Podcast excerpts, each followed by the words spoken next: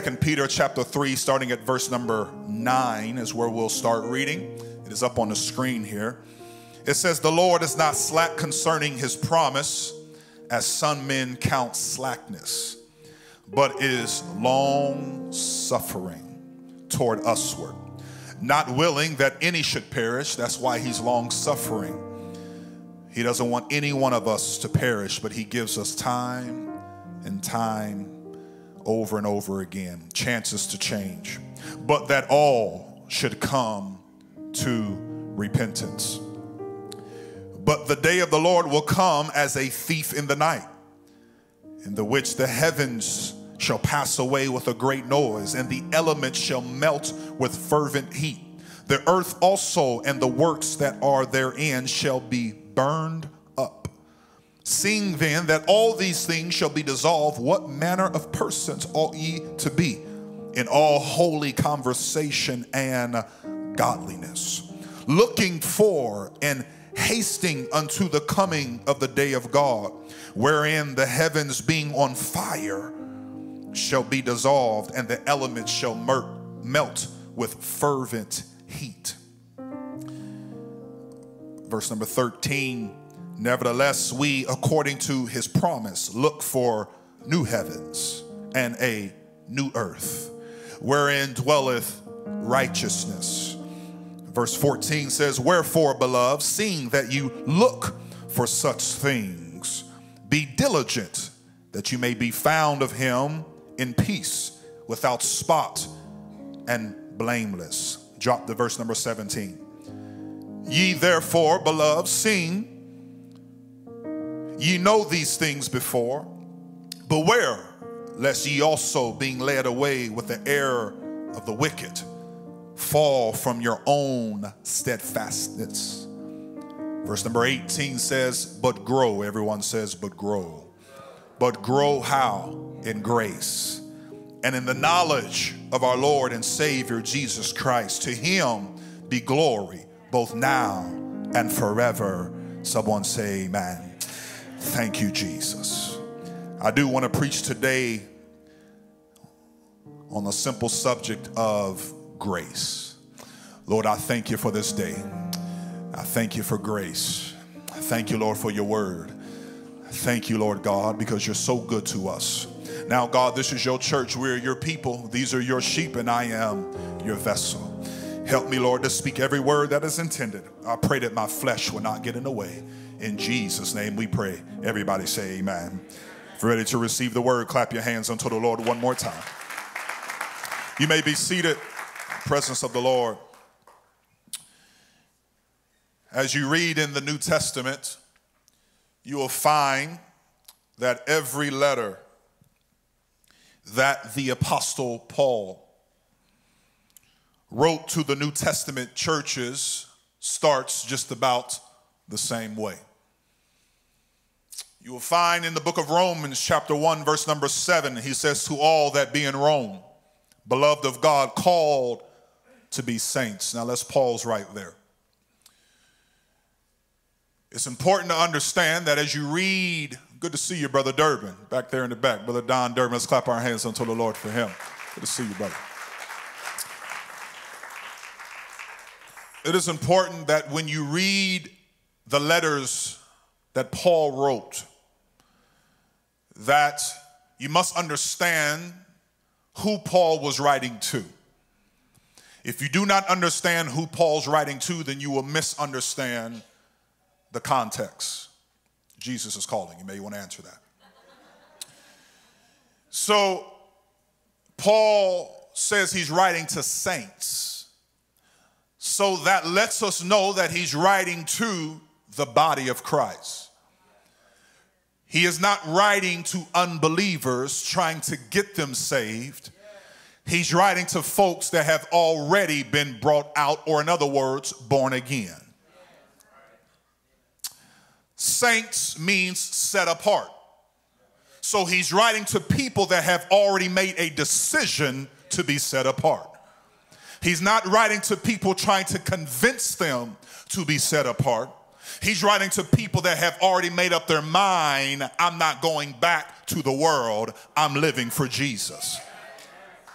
So when you have that understanding, when you read Romans or Corinthians or Ephesians or Colossians, any of the book that Paul wrote, and he's not mentioning or highlighting as much as you see in other books, especially the book of Acts, the importance of being born again or water baptism or the infilling of the Holy Ghost is because he's already talking to people that have already been born again of water and the Spirit. So when people try to say, well, let's look at the Roman road, some of you have maybe heard of the Roman road, road salvation. There is no Roman road salvation. There's no such thing. Salvation was already imprinted in the book of Acts. His apostles were already teaching it. Jesus was talking about it even throughout the books of the gospel. Jesus told Nicodemus, You must be born again of water and spirit, or you cannot enter into the kingdom of God. He was already leading the way and guiding us on how to enter into the kingdom of heaven. So it is important to understand that first and foremost, and that when you read the opening words of these letters that Paul wrote, he's talking to the church. He's not talking to people trying to get in the church. He's talking to folks that's already in the church and trying to edify them in order to become better children of God. Because we must understand that we may be 40, 50, 60 years in age, but many of us are not that old in the spirit. See, that's why it's called a born again process. And you can view yourself as 65 years old, but if you've been born again just 25 years ago, you're just 25 years old in this thing.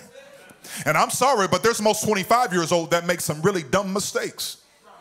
So we, we need to stop holding people to some standard uh, as if just because they have cer- some certain natural age, they need to act a certain way when it comes to living for God. Because I don't care how old you are, there's still things that we're going to do and mistakes that we're going to make. But I'm so grateful for grace.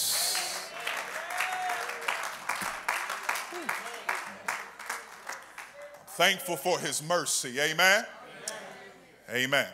So it says here to all that be in Rome, beloved, called, called to be, beloved of God, called to be saints. He says, grace to you and peace from God our Father and the Lord Jesus Christ. First Corinthians chapter number one opens up by saying, Unto the church of God which is at Corinth, to them that are sanctified in Christ Jesus, called to be saints. With all that in every place called upon the name of Jesus Christ our Lord, both theirs and ours, grace be unto you. Book of Second Corinthians, Paul goes on to say, Paul, an apostle of Jesus Christ by the will of God and Timothy, our brother, unto the church of God which is at Corinth, with all the saints. Verse number two says, Grace be to you. The book of Galatians opens up by saying, And all the brethren which are with me unto the churches of Galatia, grace be to you. The book of Ephesians opens up by saying, chapter number one, Paul, an apostle of Jesus Christ by the will of God, to the saints which are at Ephesus, and to the faithful in Christ Jesus. Verse number two says, Grace be to you. The book of Philippians opens up by saying in verse number one, chapter one, Paul and Timotheus, who was Timothy, the servants of Jesus Christ, to all the saints in Christ Jesus, which are at Philippi with the bishops and deacons. What does he say? Grace be unto you. The book of Colossians, chapter number one, verse number two says, To the saints and faithful brethren in Christ which are at Colossus, grace be are y'all catching it here? Are y'all catching? Grace be unto you. First Thessalonians chapter number one, verse number one says, Paul and Silvanus, which is Silas, Paul and Silas and Timotheus, who was Timothy. So this is Paul, Silas, and Timothy here. Unto the church of the Thessalonians which is in God the Father and the Lord Jesus Christ. Grace be unto you. Here he speaks here in Philemon, Philemon chapter number one, starting at verse number one. Paul, a prisoner of Jesus Christ, and Timothy, our brother, unto Philemon, our dearly beloved and fellow laborer, and to our beloved Aphia, or, or I've heard it pronounced Apphia, and Archippus, our fellow soldier, and to the church in thy house. I'm so thankful that we have churches that start in the household. Church in the house, what does he say?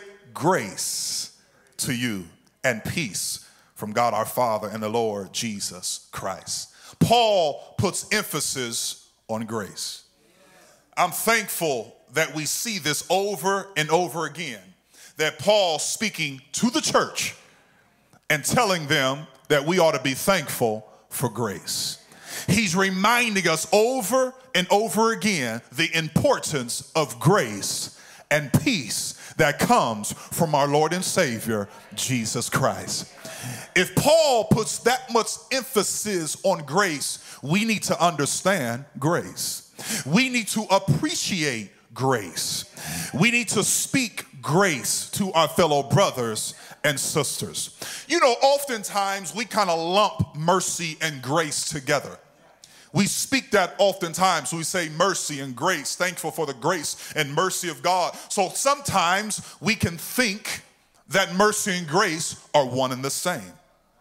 Well, mercy is defined, and it's going to be here up on the screen, and I want to leave it up there for a moment if you want to write that down. But mercy is what God doesn't give us when we know we deserve it. Mercy is what God doesn't give us when we deserve it. Many of us don't deserve to be here, but it's because of His mercy. We deserved death, but because of His mercy, He's allowed us to remain. We've deserved a lot of things in life. There's a lot of choices that we've made, and we deserve the consequences of those things, maybe even worse than the consequence that came upon us. But I'm thankful for His mercy. Many of you, I don't care where you are, I don't care where you are in God, I don't care how long you've been living for the Lord. If we were to put your life up on this screen right here, some of us would crawl out of here in humiliation. But I'm thankful for the mercy of our Lord and Savior, Jesus Christ. If it wasn't for his mercy, I don't know where I would be. I don't, I don't know where you would be. So, why is it so hard for us to extend mercy to others when we offer the mercy of the Lord and we want the mercy of the Lord on our life? If we want the mercy of the Lord on our life, we need to be able to extend mercy to other people. It's interesting how quickly we can cut people off, but we don't want God to cut us off. We need mercy on our life and we need to extend mercy to others. And we ought to treat our brothers and sisters in the church better than we treat those in the world. Some of y'all don't believe that, but you know that's in your Bible. That's in your Bible. We can easily forgive other people so easily, so quickly, but we can cut off our brothers and sisters who we come in fellowship with here in the church. That's not the will of God. We have to be able to extend mercy to our brothers and sisters. Uh-huh. That's your person to the right and to the left of you as well. Amen. You may not want to look at them right now, but you still need to give mercy. Hallelujah. Amen. Some of y'all looking over like, yeah. No, no, no. The person right next to you you know who you got an argument with this morning? Yeah, that person. Mercy. Mm-hmm. Someone once said this don't get even with people that hurt you, get even with people that helped you.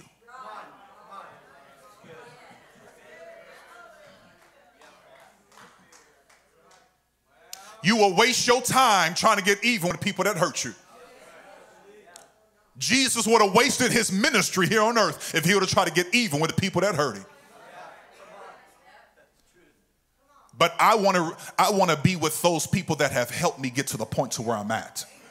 I want to say thank you, Lord, for my mother and my father. Thank you, Lord, for sisters and brothers. Thank you, Lord, for my wife, my companion. Thank you, Lord, for the people that you have placed into my life that have helped Eddie Robinson get to where Eddie Robinson is today. Thank you, Lord, for those people so I can take my mind off the people that are hurting me and spend more time thanking the people that God has placed in my life to help me. Amen. I can't waste time thinking about a, how I want to respond to an email or a text message or some phone call. No, I, I, how about I pick up my phone and send a text to somebody that's been a blessing to me in my life? How, how, how easy is it for us just to pick up our phone and say, you know what? I appreciate you. It's easy. Mercy is what God doesn't give us. So then, what is grace? Grace is what God gives us, even when we don't deserve it. Some of us don't deserve the homes, the vehicles, the, the, the things that we have, but because of His grace, He's given it to us. So we, we don't, can I just make this very plain? We don't deserve the clothes on our back. We don't deserve the roof over our head. We don't deserve the food on our table. But I'm thankful for the grace of God that provides everything I mean, everything more than enough. The exceeding abundant grace of God, I'm thankful for it. See, when, when you are thankful for His grace, uh, things don't have to be perfect in my life, uh, but I'm thankful for what I do have in my life. I may not have everything I want, but I sure got everything that I need. And that is the grace of God in my life. Hallelujah. So every day you arise, you ought to say, Thank you for grace. Thank you for grace. I think we ought to take 10 seconds and say that. Thank you for grace. Thank you for grace. Thank you for the grace. I don't deserve it, but I'm thankful for it. I know I don't deserve it, but I'm thankful for it. Amen. We can get too conceited. We can become too conceited. We can be spoiled saints to where we constantly want more. We're constantly looking for this. We're constant, and we're unappreciative of what God has already done. Can, can I take my own 30 second praise break? All right. See, see, we must understand and learn this principle that oftentimes we don't receive the more. I'm gonna say that one more time the more because we serve a more God, a more than enough God an abundant God, an exceeding abundantly more than you can ask or even think. That's the type of God that we serve. He wants to give you more, but oftentimes we miss out on the more because we fail to thank Him for what He's already done. We're unthankful for the grace He's already given us. And God is saying, Why should I give you more when you don't even give me anything? You're unappreciative of what I've already done. So oftentimes I don't have to look ahead. I just turn around and say, Thank you, Lord. Thank you, Lord. Thank you, Lord. Thank you, Lord. Look at what you've done. Look at what you brought me from. Look at what you pulled me out of. Hallelujah. I, I don't have to look too far ahead.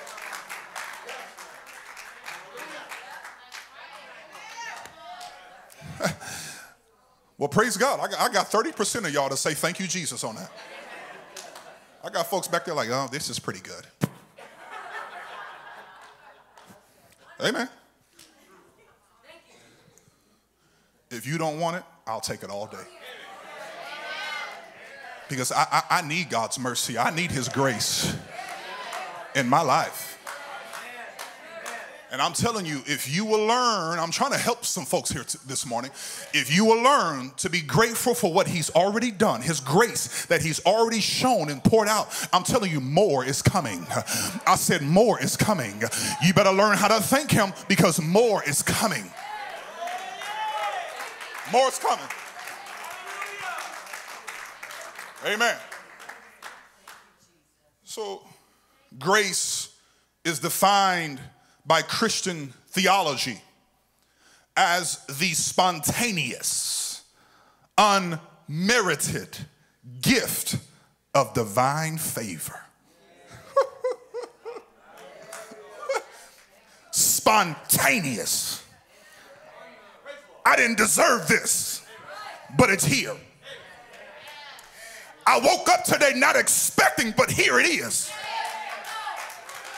based on my record from last week, I didn't deserve it, but it just showed up. It just, anybody ever got an unexpected, unmerited gift from God? You didn't expect it to happen, but it just showed up.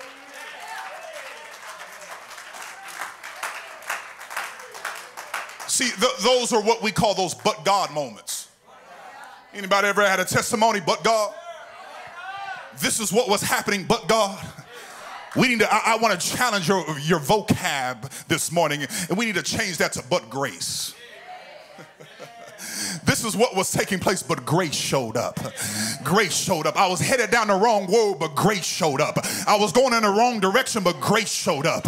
I was headed down an empty way, an empty life, no meaning, but grace showed up. You know, the, the Saul has that testimony. He was on his way down a Damascus road. The Bible says a light shined from heaven. Grace just shined from heaven. God showed up in his life, changed his direction.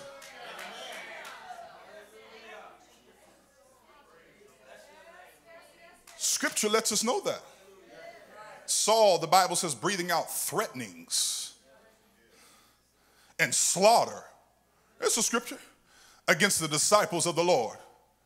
Went to the high priest, desire letters to Damascus, to the synagogue that he found any, I don't care who they are, man or woman, that he might bring them bound to Jerusalem. But as he journeyed, God said, I'm about to show up. but as he journeyed, God says, I, am about to change your direction. Mm-hmm. There's some people in here today that God's getting ready to change your direction. Mm-hmm. You've been going down one road, you've been going down one way, but God says, I'm about to change your direction. Mm-hmm. You've been thinking one way, you've been living one way, but God says, I'm about to change your direction. You've been expecting one thing because that's all you've been getting for the, for the last few years. But God says, I'm about to change your direction. Uh-huh. Mm-hmm. Mm-hmm. The Bible says a light shined down from heaven. I'm telling you, that light was grace. That's what that light was. That was grace. Because Paul, Saul, who was called Saul as well, deserved death. That's what he deserved. He didn't deserve grace. He didn't deserve it, and neither do you and I. We don't deserve grace. God can just let us go down the same road, the same path, but grace showed up. Hallelujah.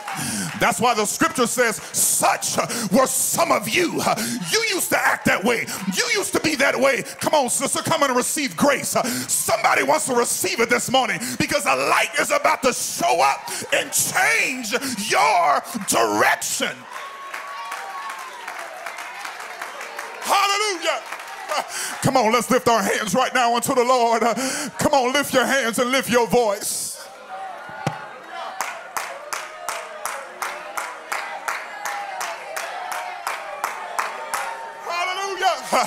Come on, that's it. That's it. You don't deserve it. You don't deserve it. You don't deserve it. But the Lord keeps pouring it out. He keeps pouring it out. In the name of Jesus. In the name of Jesus. Yes, God. Yes, God. Yes, God. Yes, God.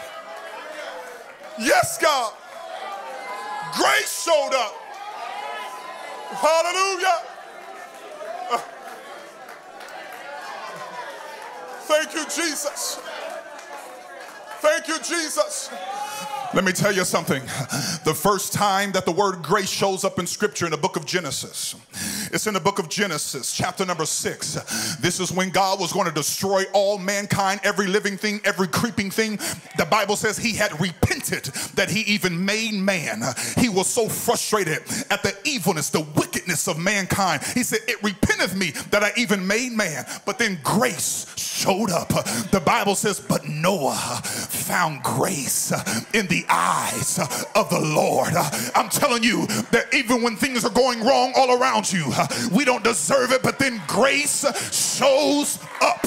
Things can be going wrong all around you right now, but grace is about to show up. Somebody step out right now, lift your hands and receive the grace of the Lord.